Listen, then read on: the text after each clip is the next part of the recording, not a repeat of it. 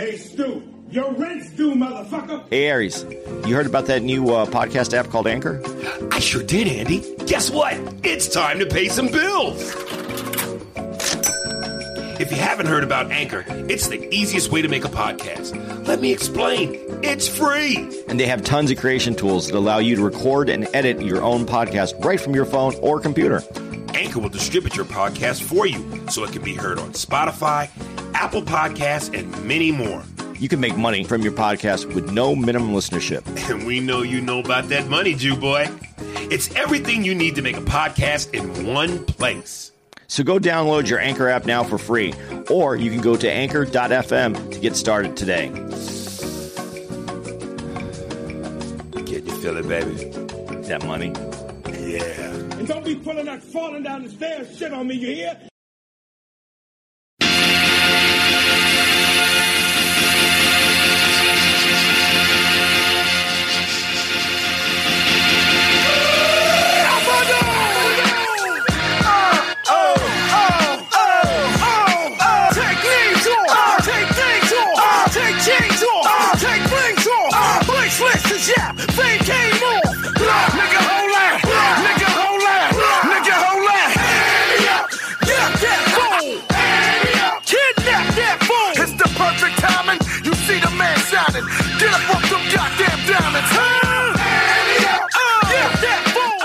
Hello. Hey guys, What up? we don't want you to think that we're just glossing over something. So we wanted to uh, put this on the front of this episode because we didn't have a chance to speak on this because we already had something in the queue. And uh, we do think that we need to address the. Our Asian brothers and sisters who have who are experiencing some black shit. you, you would say it that way. Uh, I think it was good. Uh, no, but we're with you. We understand that there's a problem. We're not condoning anything that's happening to the Asian community. We understand that uh, violence is on the uprise for the Asian community, and uh, we all wanted to uh, make people aware that we need to look out for our Asian brothers and sisters. Because at the end of the day, you're not just our friends, you're our partners. check out next week's episode. Uh, we do have uh, information uh, that we, we we we talked about. Um, but like I said, we're behind on the queue a week, so you're going to get that next week. And uh, I have a feeling this is going to be addressed even more than next week's episode. So uh, stay tuned. Please enjoy this episode uh, that we did about uh, Tekashi. Get up off them goddamn diamonds. Huh? Get that fool. Aries, did you know all of our social media can be found on Spearsburg Pod now? What? Yeah, Spearsburg Pod, where you can get it on Twitter, Facebook, Patreon? yes, uh, uh, Instagram, mm-hmm. I, I believe YouTube? and MySpace. Even Whoa! can you believe that shit? Yes, I can. Find us, guys. Please. Please. hey, what's happening, main wifey of the Ohio's? Columbus, baby. Columbus is nice. Yeah, I like Columbus. And uh, me and Andy was saying after coming off that run, I got to grab something. Keep going. all right, after coming off that run that we were on, again, like, you know, like sports, man, you, you circle a calendar and there are certain games you look at where you just go, wow, we got this one, this one, and this one in a row. We're gonna get the groupie pussy, we gonna fucking party in the city. It's gonna be a good run. And then you get the opposite. You get the runs where you just go, oh fuck. So we were on an all fuck run for a while. Uh, but now we we hopefully this is starting to swing in a good direction. Uh, Columbus, Ohio, at the Funny Bone is where we bees. Uh, Dude, it was nice to hear laughter again. Like, yes, just, just, and good mood. but the laughter comes from a different place. Like, you have to, in some places, you got to get past all the darkness. The laughter has to, like, come from the gut and comes above the Yeah. darkness and then out of him. Right. But in Columbus, there was laughter. It was, it was in the room. It wasn't just. It was the energy. It was it was everything was nice. Uh, but again, because of COVID, uh, the clubs are trying to make all their money uh, with limited seating. So you know they adding these third shows where Andy and I are doing eight shows, nine shows. Normally we would do six. Now we're doing seven, and they added a third show here, and everything was good up until that third show. I even said it because what's great about Columbus is there really is a diversity in terms of the energy too. Uh, a lot of white folks, uh, some Hispanics, but that energy is just great. And I always said I have more fun when the crowd is multicultural. Uh, but no doubt, man, I said to Andy as he was walking into the showroom from the green room, this the nigga show. Uh, and you always know it's the nigga show because black people, couples, wear matching outfits.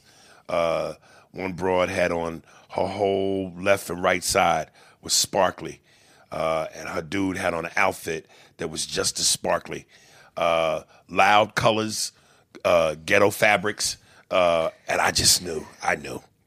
Um, yeah, when I went up, you told me, and I was like, "Are you you, you sure?" Because I looked around the room, and I was like, "You sure?" Because it's been it, w- it had been so good. My spidey sense, nigga, was tickling. And I it- said, "This is the niggas." And then you said you could tell from being in the green room. Uh, I I don't know how many people understand how this works, but uh, uh, some places have the green room really close to the stage, so you Yeah. you can see from the green room what's going on. Right. Other places like Columbus have uh, their green room uh, actually behind the kitchen, so it's a it's it's the the showroom, uh, the hallway, the kitchen, and then that's where the green room is. So you have no idea what's going on on stage other than listening to the speaker. Right, and that's in the green room where you could hear the show and hear the feedback. Yeah.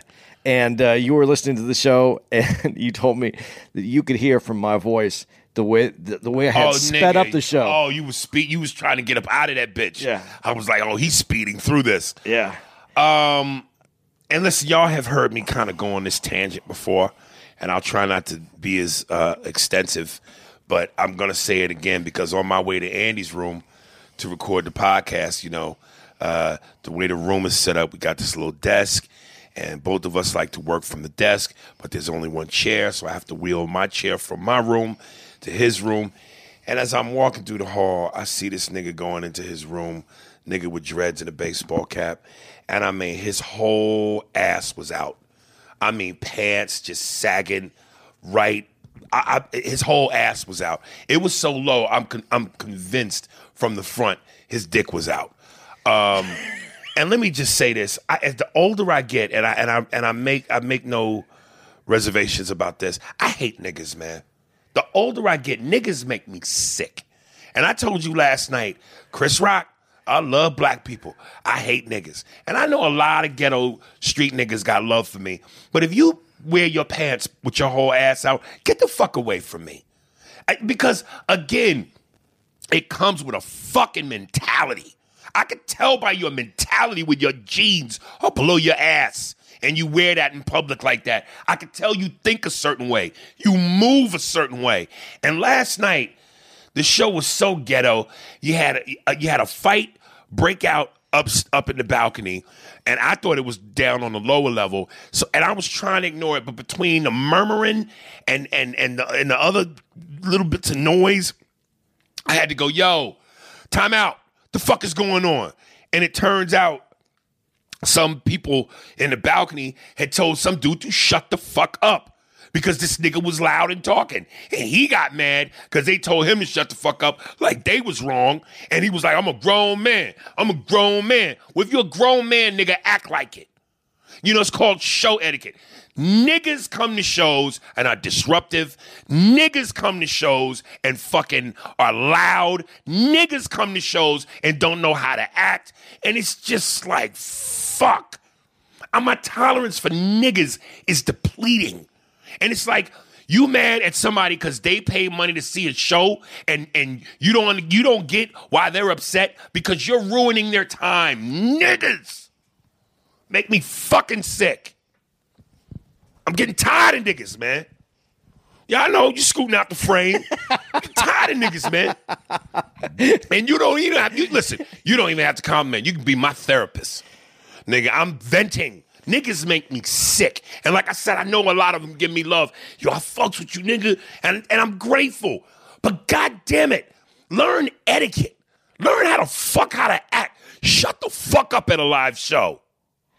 Even the the, the, the black bitch in the front, you know, want to get talkative with me. Like, bitch, this ain't about that. Ugh. All right. Pull your fucking pants up, niggas.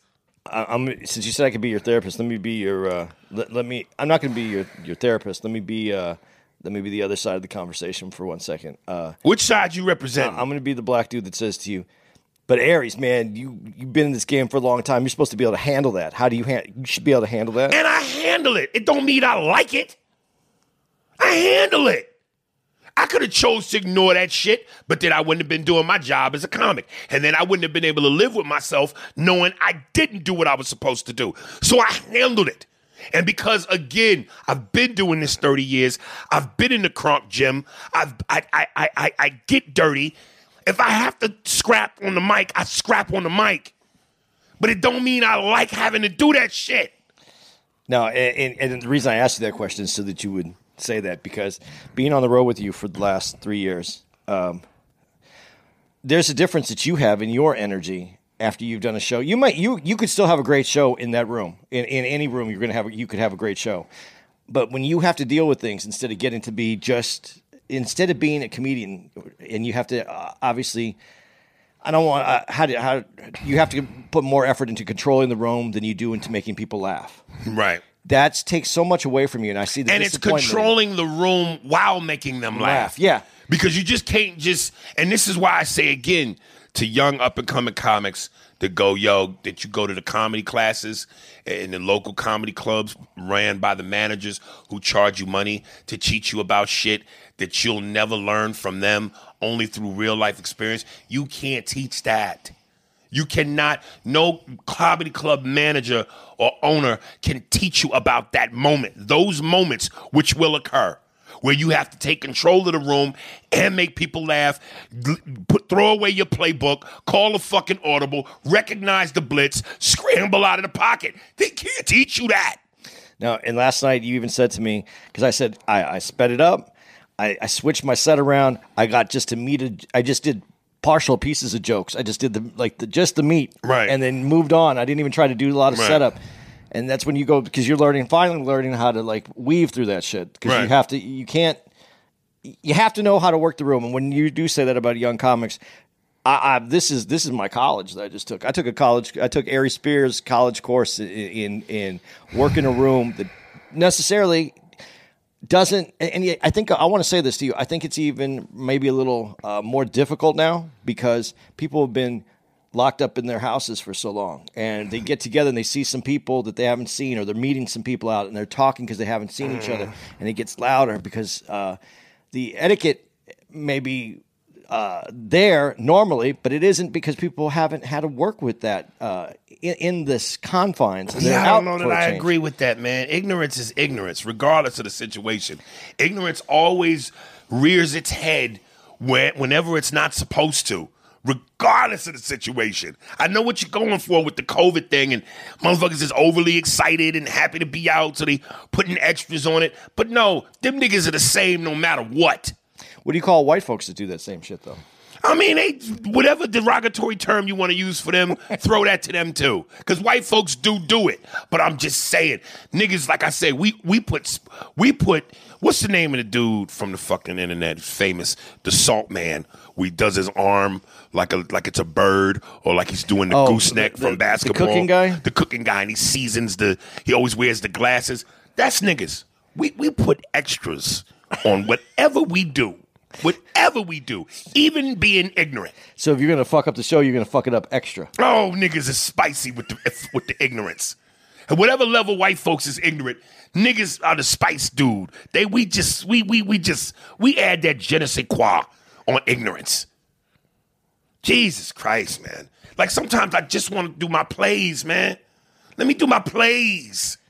Especially on a third show when it's been a long fucking night do my plays. And then when if I feel within my own comfort level like freestyling, then I'll do that. But nigga, don't make me run out the pocket and scramble because you motherfuckers don't know how to act.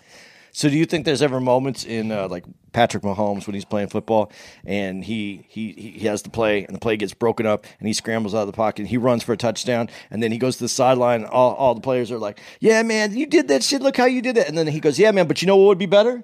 If you fucking if if if, If you block, nigga. block and you held up the line, and I could have thrown my fucking pass. Dude, let me tell you something. Like I said, I think I'm, and I'm grateful for it. I'm cut from both worlds. I'm not an extreme on either side of the landscape. I am part Cosby. I am part Huxtable. You know, I, I, I say I've said it a million times. My mother was was world renowned and smart and made us do things outside of the norm and you know were well read and you know we had that Huxtable shit. So I'm grateful for that. But a part of me also grew up poor with mice and roaches, and I had I'm I'm part good times, part Huxtables, and I and I like being both. If I was one extreme or the other, uh, I don't think I would be as potent as a comic um, because it does take a little bit of ghetto in you to be able to handle that shit. You you gotta get you gotta be able to match fire with fire. So I can go there. But at times I just want to read a book and wear a cardigan sweater near the fireplace and play some chess. Okay, so now I'm going to be your therapist for a second because I just listened to you and I think I picked up everything that you just said. So here's here's what it is. So because you are cut from both worlds, and because you figured out a way to navigate and be appropriate in a situation, mm. you're you you get disappointed with people that are cut from the same cloth as you that haven't re- figured out how to act like you have, like to be, be able to put together. They can't do both. They can't do both, and that disappoints you because you think people should be able to. Yeah, it'd be, it'd be you know, listen, the more versatile you are, the better. Okay. And and and I just when you just strictly DMX, strictly ghetto, strictly street, that has its advantages, but it has its disadvantages. And I think if you too Cosby and you too Huxtable, certainly that has its advantages. But you you, you know you you want to be able to get down and dirty with your people sometimes. You know what I mean? So I like being able to do both. But when you when you can do both, you know when to apply what when. That's what I was trying to get to. You know, Yeah. you're disappointed that they they haven't figured out how to apply. Yeah, this ain't the place for that, nigga. All that loud shit. This ain't the place for that. Gotcha. So, all right. Whew, woosah. Uh, but four shows were unbelievable up until that point. Yes, and tonight will be great because it's only two. It's Sunday, and you know niggas is a little bit more civilized on the Lord's Day. Uh, hey, Have you have you ever heard anybody who who street that you said said I would fucking just take you out right now, but it's the Lord's Day? No, but that would be hilarious. Yo, dog, I normally I'd fucking rob you, but today is Jesus Day. I'll see you tomorrow, Monday. All right. Um, we're gonna talk about this Tekashi Six Nine documentary. Before we get into it, though, I gotta say, man, um, Showtime is really putting its dick on the table. Yeah, it is. It's, Because once upon a time ago, in the era of The Wire, Sopranos, when when I think HBO was at its peak of its powers, True Blood, uh, the comedy specials that were coming out. yeah, Six Feet Under, the comedy specials, just in terms of documentaries and TV series, HBO to me of all the movie channels were the were the bully on the block. But Showtime, dude, between City on a Hill, The Good Lord Bird, Your Honor, great documentaries like Tekashi, uh, Macho Camacho, they are muscling its way into the pussy, nigga. Yeah. They're, they're no they're they're no longer the Cleveland. Ah, just a bit outside. Um, yeah, they they they they turning into something. Um, and I know at one point, I, I you know I had said to you as a suggestion, "Yo, did you see the Camacho special docu?" And you said you did. Yeah. Yeah, and we said, "What a great fucking documentary!" Yeah. Uh, the ending is sad because it doesn't Yeah. give you any closure. Right. And it just makes you feel for his mom, but the the but the, the documentary was You great. felt he brought it on himself though, with the lifestyle and the drugs and the not wanting to get out of Puerto Rico when some people so, told him, "Hey man, you need to get the fuck up out of here." I think when everybody around you say who who has your best interest in heart Right. tells you that this is probably not the place that you should be right now Mm-hmm. for whatever reasons that they have for you and you don't want to change the way you're acting then maybe you do need to go to another place for a little bit of time i mean if someone came up to me and said hey andy uh, whatever you should you shouldn't be here Right. uh, because of this. You know, sometimes that's where you, you know, that's as you just put you put your dick on the table because you want to prove to you, you don't care that you you, you can you can outlast and outstrength anybody. right. But you know, it's hard to beat a bullet. Right. Um, you know, and it was crazy. Like I, I remember, and this was Camacho was at his, you know, run in his peak in the '80s, um, and he was a blur to me because I never really paid attention to him, other than the fact that I remember all the extravagant outfits. Yeah. But I didn't know this motherfucker had hands. I mean, he was De La Hoya before De La Hoya, minus, and this is exactly what I'm talking about. Camacho was a ghetto motherfucker all the way. He was the niggas. Camacho, I mean, uh, De La Hoya, he was never really ghetto, but he wasn't. He was pretty boy. He was well to do, articulate. He was smooth. He was smooth, but he could get down and dirty. So he was he was me. I was Oscar. I'm Oscar. Whereas guys like Camacho and uh, Fernando Vargas is the niggas. And Camacho was a hood motherfucker, but had hands. Yeah, my dad used to enjoy. You know, my, my my boxing history really all comes from my stepfather, and enjoyed watching him fight, but could not stand watching him outside Outside of the ring. Yeah, Right. So, but as far as fighting, man, he uh, he had skills, man. I gave him a fucking boxing lesson. I thought I won the rounds. Uh, I fought a lot of a lot of great fighters, uh, and I was just proud to fight. Uh, and I look forward to fighting him again. Oscar, yeah, I used to do Oscar. But yeah, man. All right, let's talk about this motherfucker Tekashi. Uh, Andy, you've heard me say this. Oh, by the way, this Sunday, March twenty eighth, City on a Hill. Yeah, it's, back. Back. God, Lord, give me the strength to not watch because I want to binge watch this at Snowfall. Now I'm going to watch this one the right way. I I have held off on watching Snowfall because I want to watch a couple in a row. Right. Because when I watched the when it came out, it was two in a row. Snowfall. Yeah, and it was two in a row. They gave you the they gave you first and second right in that, and, and that was good. I had I had enough, and, and and it's not that I, I wanted more, but I had enough. Right. Uh, I could I could go to sleep that night and not worry about it. Mm-hmm. Um, so I, I kind of want to watch them where it's at least two at a time because yeah, one hour isn't enough. And, and they all Snowfall? no because they always cut it at that part where And you go you, you fuck? yeah, and so I I, I, I, I want to get a couple. And I, I disagreed with you at first, where you have to watch each one as it comes out. But Right. it, but, but two, if I can just watch two, at least two at a time, I'll Dude, be I- okay. listen, I'm not trying to pat myself on the back, but I really think that analogy is perfect. You don't open a bag of chips, eat one, and close the bag till later. It's potato chips. Yeah, you gotta open and you gotta gorge. You gotta damn to finish the bag. No one eats a chip. And and to me, shows like Snowfall, Ozark, fucking uh, uh, City on a Hill, that's Doritos, nigga. That's that's Ruffles queso. That's that's chicharrones, nigga. That's your fa- whatever your favorite chip is. I'm I'm gonna, I'm gonna take your analogy and, and then put it to how I started to look at this and why I'm, why I was agreeing with you.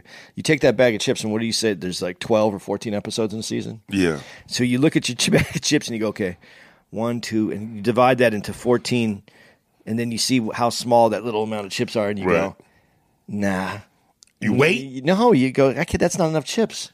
I'm gonna have to. I'm gonna have to dig into this bag a little deeper than that. Right. I need at least a few, uh, a little bit more than that. So yeah, I agree with you. I, I'm, I, I came around, but I can't leave it there. I can't let it sit there and not take a peek. Really? But Yeah. once you take a peek, don't you want to keep going? Yeah, but if I if there's only two episodes, at least I'll get a little bit. I can't do that Yeah. to myself, dude. Like I, I, I like I said, I, I did that with Power, and it drove me nuts because Power would end on a fuck. Yeah, but I just didn't have I didn't have that love for power that way, so it didn't fuck me up like that. But uh, with uh, with City on the Hill, I'm just hoping, and I just hope And, that they and- don't. I'm sorry, and it really looks like from the previews they upped the ante. yeah, because that's what I was going to say. I just I don't want them to do a bunch of setup, like give me a little bit of fucking just pow, and then a bunch of like here's how the season's going to go. I need them to dig in deep right in the Right. beginning, and, and I think it looks like from what like you said, what they showed, uh, we're going to have something. So I'm hoping for it. And I just read uh, they're going to do a fourth and final season of Ozark, a two uh, what was it? Split season? Split season, but it wasn't 14 episodes a piece, right? No, it's like because that's 28. I thought it was seven. Isn't seven? seven apiece. Because normally they do 10. Yeah. So it's gonna be four. So and like I said, the way season three ended, wow, nigga, Yeah. wow. I was just reading our uh, our Instagram, our uh, Spearsburg Pod Instagram, and someone said, you know, that uh, they got watched one, but they couldn't get through, or they cut watch one, but they didn't really couldn't go further. I go, the two is just really hard to, you know, Dude, I, I I did not feel that. I, I, again, I got what you were saying in terms of uh, a little far fetched here and there. Yeah. But ultimately, man, that series holds up. I just didn't two two I didn't appreciate until the very until the end. It got a little bit better, and three was good. So here here we go. Like I'm hoping for four. Yeah. I- and Justin Bateman, I'll watch it because of Justin Bateman. If no other reason for him, Yeah. but everybody else is dope. They're good, but you know I like seeing him play a little bit dirtier character. And what I like about that character is he gets dirty, but he always stays like the part. and not only that, it's a it's a different dirty. It's not soprano do- Tony dirty. It's No. not ghost dirty. It's not Franklin dirty. It's it's a it's a without a gun, without a suit, just a plain dude who almost can fuck you up psychologically with how he talks to you. And I think that that what made season two hard for me is that he stayed believable to me in that series, and everything else got weird. That's what I think season two fucked me up a little bit on, on Ozark. I really like Justin Bieber. I, I'm, you know, it's hard to believe that's the same guy that was playing in uh, what, what- what's the the uh, Horrible boss. no, hor- not even horrible bosses, but the the series with the the frozen banana play. The uh, Arrested Development. yeah, Arrested Development. I'll take it back further than that. Um, remember the TV series he was on? yeah, The, I forget the other the- dude. I want to say Sandy Duncan was in it with him, but I could be way off. But he, yeah, but he his, and that's another thing. His longevity. and, and, and the ability forever. to play play any part. Yeah, Dude, I, that's you know, so okay. So big shout out to uh, Justin Bateman for being a fucking Jason J- Jason Bateman for being a sensational actor. yeah. All right. Justin, Jason. When I tell you, I hate Tekashi Six Nine, nigga. of all the, and I don't even know. Even as you watch this documentary, he would refer to his rap as not even rap, like a rock rap. Um, I never thought he was a, a legit rapper. His- I couldn't understand half the shit he, he he was saying. That big hit song that blew him up, Guamo, Guamo, whatever the fuck that Yeah, was, yeah, yeah. where he shot that on the in the Brooklyn neighborhood. I, I can't even I can't even recite. I just hate his look, and I have never seen. And listen, rap has always been predicated on braggadocious. Look how much money I got, the cars I drive, the bitches I fuck, the house I live in. That's always been a part of hip hop. But I don't mind that when you have the skills to back it up. And I don't mean talking about the material shit. I mean real flow, bars, cadence, storytelling ability. Because you could be as braggadocious as you want to be, and I get that's part of it. But when you got some shit to make motherfuckers really listen and bob their head and go, yo, what did he say? That to me is the ultimate. And all this nigga does is brag about how much money he got, how he's unstoppable. You Treyway, man, Treyway, you, you, you can't fuck with him. He's unfuckwittable. And it's like, it's so obvious you are the biggest pussy on the planet. well, early in the uh, in that documentary, he he admits that he was never there to be a rapper. He didn't want to be a rapper. And I think that's one of the biggest insults about it. I think it's an insult because it shows how it, it demeans the it demeans people who really do it for real, and it shows how the business how flawed the business is. That somebody who doesn't really care about this, it isn't their passion. Um, and, and, and you see that through the whole industry, the entertainment industry. There's a lot of people in it that can that could say the we could say the same thing about. Right. But this is music, and this is moving people, and he he did it in a way that I, it was so just it, it was it was cheap, and he che- he cheapened the art cheapened the art form. Um, not a fan of him at all. I also saw the other documentary, which was uh, the making of Danny. I think it was Daniel's his full name. Danny Hernandez. Dan- Danny. I thought they said Daniel, but whatever Hernandez. And the, I saw that one too, which is even sadder because more. of But it- is that separate from the three? Is yeah, that a that's that a, that's one? a. I think that's on Netflix or uh, or Prime, and uh, that one. I mean, I felt worse because his girlfriend's in there. That w- more, and Right. uh, and she seems like a genuine person. So Right. that that uh, made me really dislike him even more. Um, Let me ask you. They they said in the thing he's a marketing genius. Do you do you believe that? Do you, do you, would you give him credit for that? Well, um, yeah, I guess I have to. It's it's not whether I believe that he's a marketing genius. He proved that he he outmarketed the whole game. He did it. He did it. He took himself to another level. He made himself a millionaire. Um, you know, they, they said that he did have something though. Like all the people who were around him said that they had that. You know, you know they talk about that in the Hollywood thing. That it that you have that it thing. Well, I, I don't. I, well, then I don't know what it is. I thought I did, but maybe it's the it in stand up or the it in acting is different from the it in music. Well, they said he has that energy too, and and that's one of the things that they talked about his stage performance, and that he stayed, you know, like very engaged throughout the whole performance, you know, like hundred percent the whole time on stage. Um, so I don't want, you know, in a way, when I said he cheapens the art form, I don't want to uh, diminish the stage presence because, not because of him, but because people came to this show to see him. So obviously, he offered them something. Here's what I wish I I I I had the ability to do or the know how. Um and I'm, you know, part of this may truly be a matter of fact, I don't even doubt it. The part of it is truly a generational thing because again, you and I come from a different era. But the way they said hi in terms of his marketing, he and like so many of these young kids, he knew and knows how to use this technology Yeah. this phone, Yeah. what you can do, social media. And again, I'm I've made no bones about it. I'm a dinosaur. I come from the 80s. I come before all of this shit and to being around during its birth. But I come before it. So so I, to me the concept of trying to do certain things through a phone and through social media platforms it's just weird to me. Whereas I know these kids this is their thing. Well, they grew like you said, they grew up on it. But you know, that's I'm going to say that that's a little bit of an excuse on our part because we didn't grow up with it. But the people who created it, you know, like if you take a Steve Jobs, if you take um, um, all the, uh, I'm not going to, um, wh- who's the Microsoft guy? Bill Gates. Not Bill Gates, but the, his other guy who owns part of the. Oh, I don't know. Uh, anyway, the, all those guys, they're they're Yeah. older.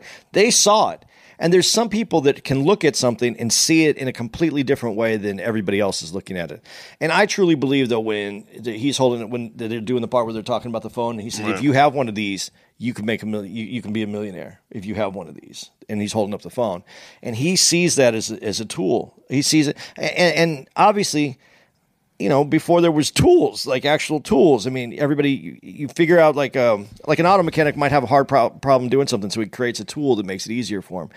These guys look at this and they relate becoming uh, rich and famous as a tool. That this phone is a tool, and they see how it works that way. And it's it, it's our inability, and maybe just some of it may be age, and maybe some of it is that we just don't have the that part of our brain that sees things that way. But that dude did. Um, obviously, he was able to do it. I mean, he has proof that he did it. Um, do I agree with the way that he did it? Is the other question. Using the phone is one thing, but then the marketing that he did. Well, listen, I, I, I get the part about it being a tool and a means to help you reach a wider audience, and everybody's on their phone, and you can't go to an airport now. And I dare you to go to an airport while you're waiting to get on the plane and you're sitting at the terminal. Everybody's on their fucking phone. Phones have replaced books, magazines, whatever it is, television. The, the, the phone is the wave. So I get that part. But I guess what you just said, what you do to accomplish it. I- I just think I come from a place where it's like, word, this is what's doing it. This this this thing you uploaded that's that's nonsensical and silly and not even funny. I, I guess that's the dinosaur in me. I come from a place where substance and real creativity, and I, I guess the word I want to use is gimmicks weren't it. It feels like gimmicks It- it- is what gets you, and these dudes are gimmicks. Well, it is gimmicks because, first of all, when they said it's kind of more of a rock rap, because he wasn't a big rap guy. He wasn't. He couldn't tell you who rappers were. He that wasn't his Right. area. So it's a rock rap. But that had already been done. The Beastie Boys have done it. Uh, Kid Rock. Kid Rock has done it. Anthrax ha- actually did did uh, uh, some rap songs. I mean, there's other Ice T's body count. body. So this has been this has been done. So, but he paid attention to that, so he made himself more unique. I mean, you know, as ridiculous as we think about that uh, uh, rainbow hair and the tatted up face, he realized that the more that every time he did something, it got more attention. So he would take it further and further every time. That he and he was willing to do that to himself. Because I asked you the question because we've had this conversation about where you would like to be in this business, and I asked you this point blank. I just said, so if if I told you you could just tat up your face a bunch and, and dye your hair, and you would hit that level, would it be worth it to you? No, I, because well, I'm not living with tats on my face. First of all, the, I, the concept of dyeing my hair. Listen, that worked for Dennis Rodman, and I get why it worked. Um, but again, my whole thing is. Well, I, well, your question is if I if I knew if there was a guarantee that if I did that, You come out the other side, you you're the the multi. I don't know that I could live with myself, man. Because at the end of the day, and this is one of my notes about the Tekashi thing, once he, especially after he ratted and and you know uh, was trying to revive his career, it's like once the gimmicks are over, now you got to rely on substance, and at some point, the gimmicks run out. Gimmicks don't last. Substance does, and I and I got to fall back a little bit on my shit again, for somebody like me who, you know, I haven't been on TV since Mad TV. I haven't been in a big profile movie since Jerry Maguire, which was 20 something years ago. Why do people still hold me at, at such an esteem? Why do people come and go, yo, legend, go, whatever, whatever you want to give me? And we've gone down this road. Substance, whether it's what I've said in interviews that's genuine from the heart, you could tell it ain't no put on. I'm I'm true and real to the game, even though again, you know, uh, yo, you real, yo, you real. Dave Chappelle's when keeping it real goes wrong. At some point, I'm I feel like my realness is costing me or has cost me. Um, but long, bottom line, the authenticity, the material, you know, I, I'm I'm for, for lack of better words, nigga, I'm authentic. I'm the real deal. Your true character means more to you than coming up with a character. Exactly. True character versus a character. And and it's like you could tell this dude was gimmicks. Like there's that one shot at the end of the one episode where his bodyguards are pulling him along in a wagon while he's eating ice cream. Like, nigga, who are you trying to impress with this stupid shit? Like that's what you down to doing?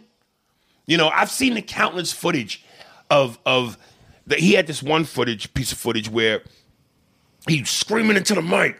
I guess, you know, his last album or something, a single, hit the billboard early and was like number one. But then by the second week, it dropped all the way down to 37. But he was in the camera, you can't fuck with me. I'm on fuck, you can't fuck with me. And he was doing all this raging and I told y'all niggas y'all can't fuck with me.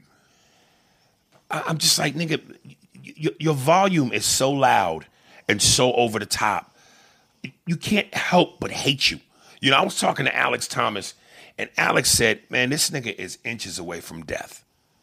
The shit this nigga does with the calling out niggas and the the ratting and and and betraying gang members and all the tough talk. It, and, and whenever you see him in footage, he's got a thousand bodyguards around him. So now we even know that you playing it up because you got protection. Well, protection aside, here here's the here's the this is where you know we didn't get to this part. When this was all before the rat and out part. First of all, he he upped he upped the the gang affiliation. He's the one who brought. You see him bringing out the red bandanas. You see him try to sell this even harder. Like, okay, Right. I know you guys are gang members, but let, let's let's let, let's let's jazz it up here. Let's really throw it in there for my for my video. Um, and then to then to not only just turn, but to uh, to, to rat. Listen, I, I'll be real honest about some stuff that I've said here in the past. Yes, I got in trouble. Yes, uh, um, I had to go to jail, and uh, I, I did a lot. I, I, and I'm not saying this because it makes me. I'm not proud of this, but this is the facts, and I did what I was supposed to do, um, and I took my. I, I took it, and I didn't rat out anybody, and uh, I could like th- that night. I was offered my car. They held up my keys, my car, and said, "I'll let you go home tonight." You have to you have to come back. Um, we'll get you a, a minimal sentence, but you go home tonight. You never do a day in jail. You, you know, if you if, you're willing to take the rewards from what you've done, and you're not willing to take the heat, um, then you deserve whatever comes next. Uh, and and that's how I, I, felt like he was just a piece that that that upset me. And the reason I got out of it is because at the point where I was and ha- what had happened to me and where I was in this, I didn't know if the if something happened again if I was going to be able to stand up on my principles. So I realized that I had to leave. So when I see someone like this who who took all the money, took the fame, took everything, and then just fucking just flipped and flushed all those guys down. Now, I'm not saying I like all those other guys. I'm not even saying I know who those other guys are, that I would appreciate those other guys. But you accepted that friendship. You accepted what they gave you. So once you take that, you're in. You know, obviously, I've never been to prison or, you know, I've, I've been to jail, been locked up over petty shit. So this is clearly my assumption. I, I don't know for sure. And if there's any um, motherfuckers who have done some time that can answer this for me. But I would imagine that, and I'm using Mike Tyson, but I also know with Mike Tyson there has to be a nigga. That's Mike Tyson. So I'm not trying to take his booty or fuck with this nigga because he's the number one knockout artist on the planet. But even if there wasn't that necessarily, I would imagine some dudes come with enough of a rep or a respectable a respectability factor where some dudes in prison the word might spread he's not to be fucked with. I, if nothing else, not necessarily out of fear because anybody can be got, but more because yo man, this nigga we know his he's from the streets, he's real. There's something that comes with this nigga. Respect. There's, there's a pedigree with this motherfucker. And then there are certain dudes like Tekashi who I'm sure it had to run through his mind they will destroy me in prison. All the tough talk. I know I'm not that dude for real. The colored hair, the clownish look. I would be, I would have a target all over my buttocks. I, I there's no way I can go to jail. Then he shouldn't put himself in that position that he could go to jail. Because that's what I'm saying. If you if if you are in a situation where uh, that you got yourself in trouble, and ratting is your you, you you and you rat at these dudes out, ones that you accepted open arms, their help, their assistance, Right. uh, that you bef- that befriended you, and you took all that. eh, You got to go, and what happens to you happens to you. And if it and if you can't handle that, then get the fuck out. Right. And I, again, that's why I said when I was in that position, and I realized I don't know if I could if if this if I was in this situation again, the next time it would be even harder. I don't know, you know, I, I don't know where I would stand. I, I, I was worried about could I do whatever amount of time was that would come up again, and that's why I was like, "There's no way I can get in trouble again," and I moved my fucking shit out. And you know, again, this is part of why I can't stand Tekashi because there was that moment where he had a beef with some dude in, from Chicago. Chief Keef, was Uh, that that might have been him. It might have been him. But whoever it was, he was talking so much shit. Cut to prior to the cut to, his whole thing was, nigga, I'll come to your hood. And nigga, what? And listen, every major uh uh every Where is it? Tekashi. Uh, I can't be stopped. Every, every major ghetto um, is to be cautious. Ain't no soft ghettos in in America. I don't DC, New York, L.A., wherever, wherever there's niggas, it's not to be taken lightly. But particularly Chicago, them niggas is dangerous, and them projects is dangerous. So this motherfucker shows up at like three in the morning by himself. I don't know if you ever saw this clip. Tekashi jumps out the car, I guess in this nigga's neighborhood, talking shit. Like, motherfucker, I'm here, nigga. What's up? Yeah, And first of all, you could see how nervous he was. You really could see he was nervous. But it, he did it purposely at three in the morning when he knew everybody's sleep. And you knew it was early because you could hear the birds chirping as the sun was getting ready to come up. So I think it was maybe even closer to five. So it shows you how phony this motherfucker is with all the rah rah. And then there was a clip I saw recently where he, he bought this chain and it, you, you spin it. And uh, he goes, uh, Yo, let me tell you something right now. All you, all you. First of all, I'm promote. He's and this. A lot of these young niggas do this. And again, I know braggadocious. Um, and and my era of rappers, from the gold rope chains to the to the to the '90s classic era of rock rap with the platinum joints when it was platinum with the big diamond medallions. I get all that, but it's like these motherfuckers brag about. We would wear the jewelry and and and the, and the shine of it would speak for itself. You don't have to, you don't have to brag on your loud shit when your jewelry's already loud. It's talking for you. It's blinging. But these niggas almost are like, please come rob me. And he's like, yo, I paid a million dollars for this chain. So I'm telling you right now, when I come up in the club, all y'all drug dealers, scammers, and other rappers, yo, get the fuck about the club when you see me. Now look, man. First of all, you're bragging that your chain is a million. That in and of itself is its own reward for a nigga to rob you. And they will hold up your chain and put it on social media and go, I got this nigga's chain. Here's the proof. Why would you set yourself up for that? And then, two, rappers talk a lot of shit, but at the end of the day, I think it's mostly wolf tickets. You know what I mean? Because you got to, they talk a lot of shit, but they got a family to look after. They got bills to pay. They got people that depend on them. And be honest, if you smart, you don't want to go to jail. You don't want to risk millions of dollars over dumb shit. So while they talk shit, they really ain't gonna do nothing. These niggas are poets at the end of the day. They reciting poetry. But you gonna say to drug dealers, get the fuck up out the club? Drug dealers whose whole purpose is about that life.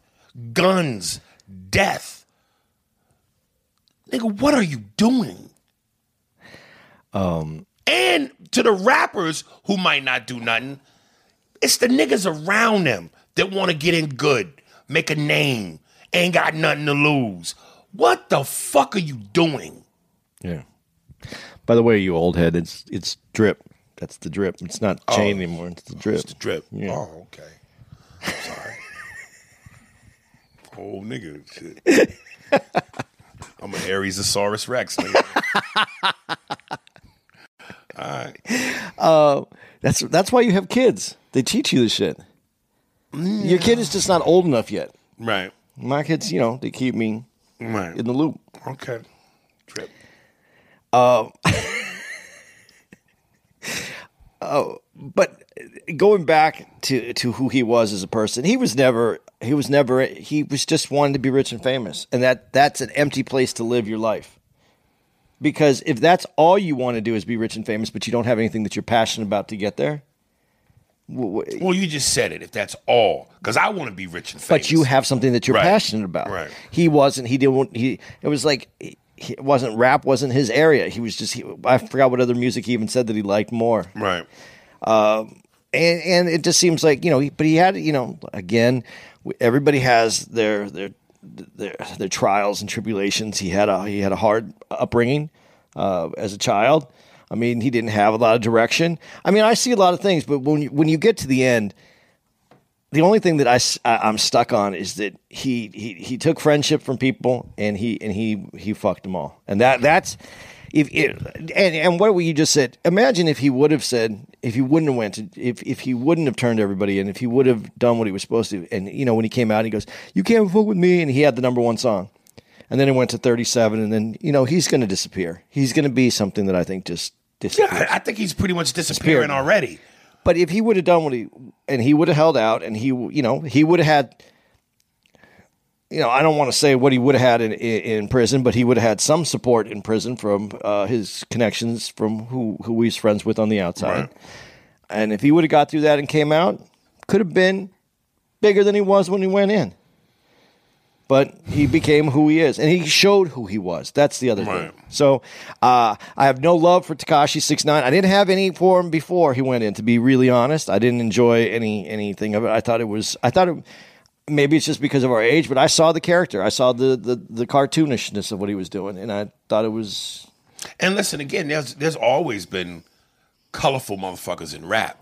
Matter of fact, um, last night as we were going from the second show to the third show in Columbus, here in Columbus, the DJ was playing some hip hop, and Busta Rhymes was playing that song he did where he, he the beat is from the Knight Rider, doo doo doo doo doo doo doo doo.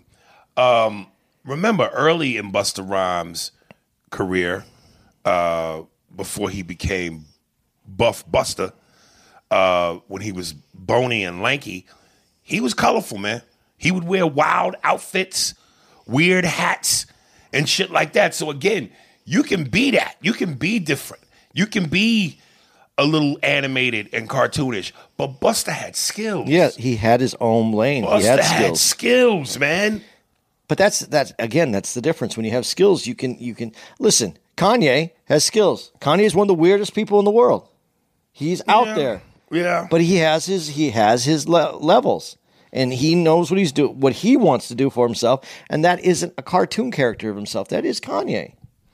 And you know, the last thing that really bothers me about Tekashi, and normally I don't get upset when other brown people, Hispanics, say nigga. You know, even though I know uh, a lot of them derive from us anyway. So, but that's why again, brown people, you know, we got a lot of similarities. Maybe not as deep historically in terms of what we've been through, us versus them, but still in terms of poverty, in terms of the streets, in terms of a swagger, in terms of flavor, in terms of music, food, we, we, we're like distant cousins. So I don't mind when brown people say the N word, but the way Tekashi says nigga, I mean, it's just, it makes me cringe. Man, y'all niggas, y'all niggas, y'all niggas, let me tell you something, man. Y'all niggas, y'all niggas get the fuck up. Y'all niggas, y'all niggas, I really want to punch this nigga in his mouth, dude. Um, When he says it, I'm I'm ah, fuck. Understanding that he's Hispanic and what you said about brown folks, but he's Mexican, dude. And my Mexican in me goes, "Ah, like, dude, because he doesn't. It, what you just said about brown people, and I know that I image white, so I never thought that I had that. That I thought that word, as far as I'm concerned, that word is off limits to me. Um, in in the context of being out on the street and talking to people and being who I am, but I see a lot of Hispanic brown people, as you just said, uh, use that. But when he used it, it made me cringe from my, my Mexican side. I was like, nah, man, that just felt Dude, Fat feels- Joe says nigga. Yeah, It don't bother me. but it feels right coming from Fat Joe. Yeah. It did, Tekashi just like I guess it again. It goes back to like whether I felt Tekashi was like a cartoon, and so Tekashi in his personality, it, because he and I'm closer to it, and I know I, I've said uh, you know um, all all Hispanic folks to me are kind of one. But you know, they're obviously you know if it's if it's Mexican, I feel a little closer to it because it's there's some there's connection to it in that way, and that just I I was I was disappointed and almost I don't want to say embarrassed, but there was this uncomfortableness about him being that close to me in my, in, in, in rela- blood relation, I guess is what it is, because that's not who I how I think uh, represents. I, uh, I think it goes back to again the authenticity of it. You know, if, if like Fat Joe feels right because Fat Joe feels authentic. You know, Fat Joe is not a put on. Fat Joe got skills.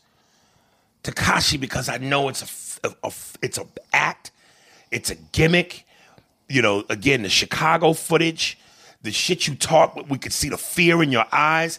You hide behind all them goddamn big ass gorilla bodyguards. Yeah, nigga, that when you say it, I it, there's a, it's coming from a place of just here's my routine. Uh, what was the? And, and I apologize because I don't know his name, and it's important in comedy community. Who was the Puerto Rican dude who passed away recently of cancer in uh, New York? Not last year. Um, we worked with him one time. And, comedian? Yeah, we worked with. Oh, my man, um, Angel. Dude, one of the coolest dudes I see, Yeah. and Puerto Rican, but light skinned Yes, dude, right? Yes. But he's- well, no, I mean, he's like a, he was a peanut butter color. Yeah, but but he was Yeah. li- it was on the lighter side. yeah, yeah, yeah, yeah. said that word all the time. It never felt Never. uncomfortable, Never. like disjointed, un- unpleasant. I felt like this is he was in his element, and that's I guess that's it too. Tekashi he he faked an element that he was in an element that he belonged in. He didn't When belong. in. Angel would talk to us and in his natural flow, oh, come on, papi. hey, uh, what's up, papa? That, that that that whole, and I don't want to make it seem like a New York thing, but I got to speak from that because, you know, and maybe to your point, I, brown people to me, brown people, but Mexicans. I don't know. New York, there's papi, yo, papi. You know, there's a there's a there's a, a flavor. There are Mexicans with that flavor, but it is an East Coast thing that you're used to, which was mainly Puerto Ricans, Dominicans. Did you get that? Mexicans have that same flavor. Not all the Mexicans that you see or the way they're represented have that same thing. Some of them are traditional cowboy kind of Right. and you don't see those as much. Uh, Right. But yeah, but Mexicans that are in the flow, they still have that. Who grew up around uh, around all brown people, black people, they have that. They do have that. This Tekashi, I don't know what he had. It just, it, like I said, it didn't feel right. Angel, though, I want to shout out to him and his family. Yeah, rest in peace, man. He What was a one cool motherfucker, really dude. cool dude. And I, I- when we were talking about this, he was a great example because when I first met him and I heard him talk, I was like, and then I was like, oh Right. no, this is who he. Right. That's who he is. He's that guy, and just a cool dude. And I, and uh, New York, New York misses him, man. He was he was a good guy to have in the scene. Yeah. Um, so and, and listen, uh, it's I, I will say this: whether it's marketing or whatever, like you know, they go. Uh, Tekashi was like the freeway accident you couldn't help but want to watch. And as much as I as I despise this motherfucker, the documentary's great. Um, but I knew I wasn't gonna walk away from it going, oh, I have a love and a respect for him now, because he's he's still the same cartoon that he's always been, um, and the gimmicks and I, it just it makes it hard to like this dude. And then you know they did the they showed the thing where he beat up on his girl and and and and he just a, it's what a he's a piece of shit to me. He's not a he's not a balanced person. Um, but also, what was the name? Of, that's the documentary. Was uh, what was it called? I thought it was called Tekashi Six Tekashi. Yeah, but there was something else in the title. The other one that I saw is called uh, "The Making of Tekashi." Daniel Hernandez, "The Making Right. of Tekashi." Uh, if you don't have the time for the three episodes, at least check that one out. It gives you a lot of background too. Right. But I like both. I'm glad I watched both. I'm I'm disappointed that I spent that much time on Tekashi. Period. To be honest, but But it not not you didn't think it was worth it. And, it was like I didn't need both of those. Uh, But the one, uh, what was, it was, that Showtime, yeah, that one was better. It was, but it's just longer.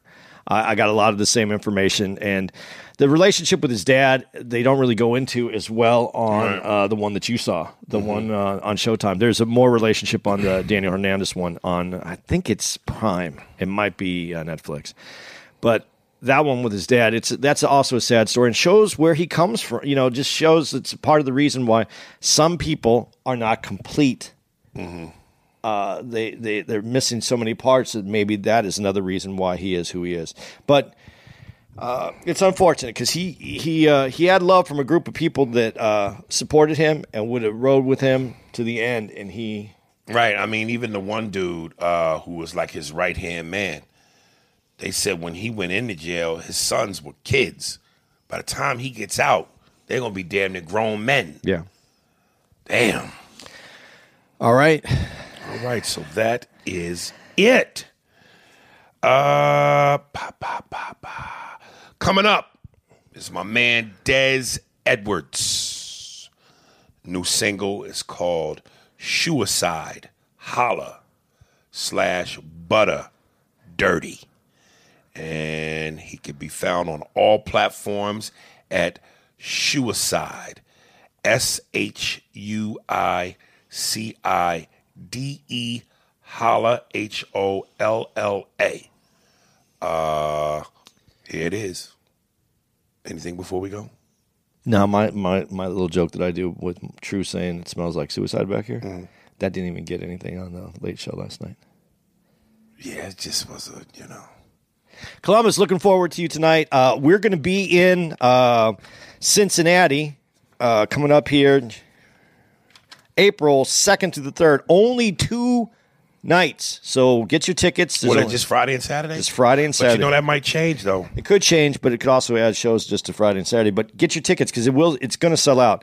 And then the following week, the 9th through the 11th, we're going to be in San Jose Improv. Um, and after that, I'm looking forward to this one. I'm just going to say it. I was only going to give two dates, but we haven't been to uh, the Huntsville uh, Stand Up Live. Right. and that's and, they, gonna- and they got the stand up live, of course, in Phoenix. Yeah, and this is our first time though in Huntsville, and that's going to be the 16th through the 18th, and that's our first time there. And I'm excited to do that room. I heard it's really a good room. Yeah, uh, I hope it's I hope it's good too. Uh, even though it's the South. And then I guess I might as well finish up for the month, and we'll be in Spokane uh, Comedy Club the 22nd to the 25th. And those guys who run the Tacoma Comedy Club, Spokane, uh, the uh, uh, OKC, the, the it, Brick Brick Brickyard Comedy Club. I think so. Yeah, man, they, they run a good club. So I'm excited about all of our dates in April. Uh, please come out, check us out, um, support that podcast. Let your friends know about our podcast. Uh, we're trying to keep trying to grow. There we go, baby. We're out. All right. Why you doing that, shoot? Nigga got a big ass smile right now. and take you where you wanna go. Where they got things that form a mesh like the stove. Just hit the hotline if you want some more. Keep the things coming, they ain't never running low. I can take you where you wanna go. Where they got things that form mesh just like the stove. Just hit the hotline if you want some more. Keep the things coming, they ain't never running low. Yeah. Gripping the grip in the quarter, gotta keep the cushy. I've been on the edge. Why you even push me? She chocolate, pretty toes, make a nigga just stare. She tell you holla, eat the pussy. The package came in a lot and we been stocking. I found no more cola rocks up in the stocking. I come from a city average top five for murder. My nigga ain't got a lot of options. Push the pedal to the floor, I ain't swerving. My bitch look foreign, just like Porter Suburban. Depending on whether or not I feel you vermin, determined. I wrap your knot up like a turban. I hit and got the rollout. Ludicrous MC that keep the hammer, and I'm too legit. Wonder what the money do to rich. I'ma need me a bitch staying fly. She not a I hit the stewardess. kitchen, seen 150 P's on the floor. The fuck you think we going on? We getting butter. I hit the bitch and left her looking like she peed on the floor. Just seeing what it's hitting for. I didn't love her. Enough of the loaf unless you got a loaf. Tired of broken, left you out of hope. I retired. The scope It's just too out of focus. You gon' need an extra toast. She butter, don't miss a thing but a throat. Butter, you getting cream, that's a go with this butter. You intervene with the dopest butter. Only thing we stress for mo, B, U. Double T cutting the stomach up, call that a tummy tuck. It's emergency, you don't get your money. Or for the revenue that's right in front of your butter. Physical, I just don't do undercover. I do on the rubber, two on one another. I'm gripping and digging, I feel it. She said that like Samuel. That's elusive, motherfucker. Shoot, I got him trailing. Diesel lead this reefer, I'm inhaling. Jesus, keep the peace of being hell pin. Preaching guns and butter, think I'm Melvin. Choppers like Welvin. So many unplanned funerals, they settle with reverence. Fuck a scoop, I ain't shovel, I'm peddling.